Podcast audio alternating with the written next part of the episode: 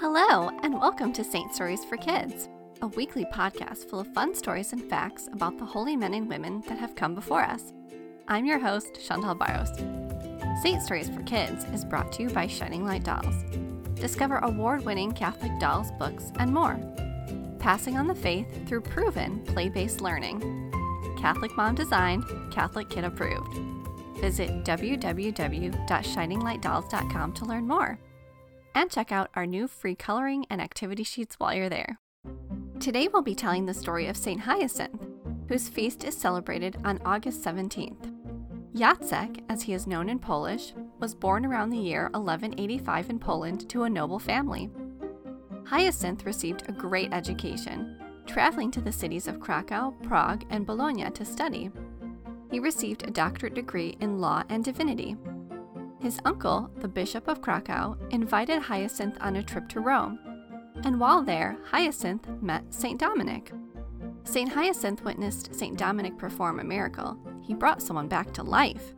And he was so impressed that he joined the newly founded Dominican order. After several years in Rome, St. Hyacinth was sent back to his homeland to establish the Dominican order there. St. Hyacinth is considered to be the first Polish Dominican, and established several communities there as well as in many other European countries. Some even say he walked over 25,000 miles spreading the faith.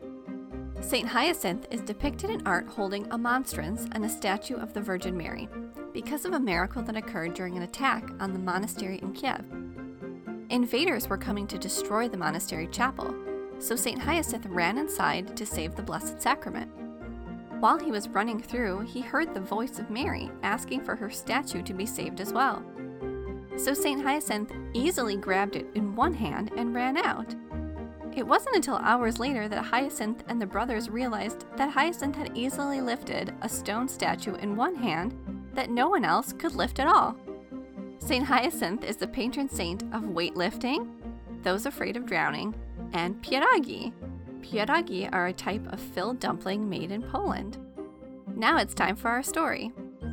The sun was shining brightly as St. Hyacinth walked down the rural path towards the farming village of Kościelec. The birds were singing, and the beautiful fields of golden wheat and rye swayed in the gentle breeze. As he approached the village, Hyacinth could hear the sounds of children laughing and the farmers busy with their daily tasks.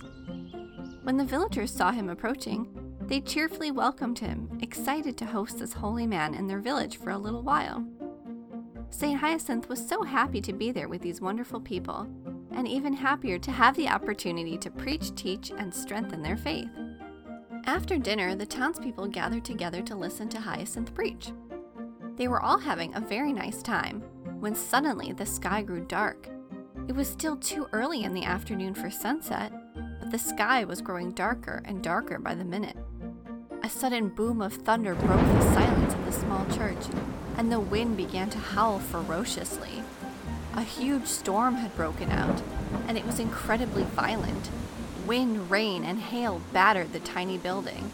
The villagers huddled together, terrified, and prayed.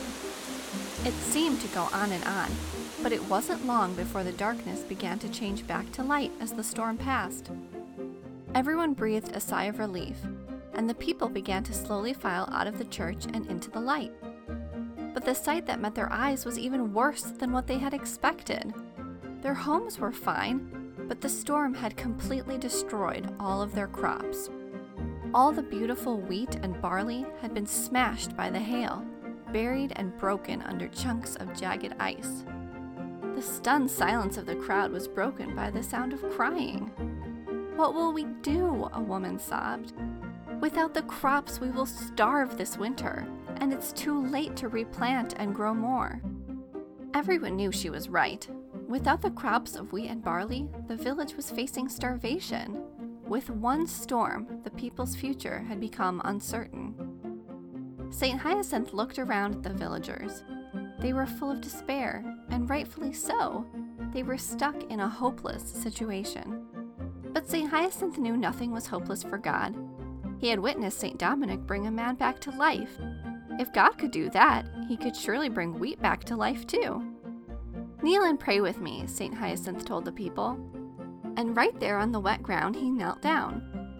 The people of the town trusted Hyacinth and chose to trust God and knelt down too. Led by Hyacinth, they all prayed and prayed and prayed.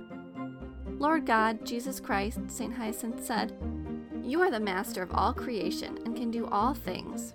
Please restore these crops so that your faithful children will have food to eat this winter. Amen. After praying together, the people went back to their homes, unsure of what the next day would bring.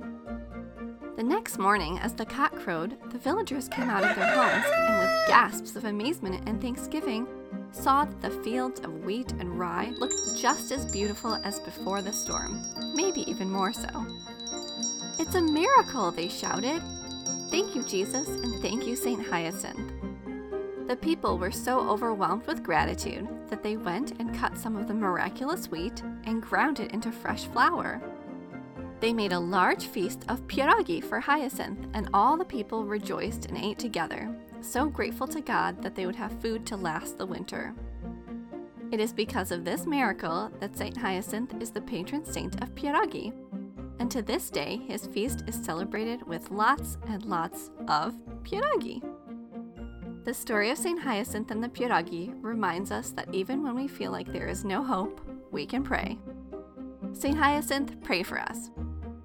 Thank you for joining us today, and we hope you enjoyed the story. Be sure to subscribe to the podcast, tell a friend, and reviews are always appreciated. Until next time.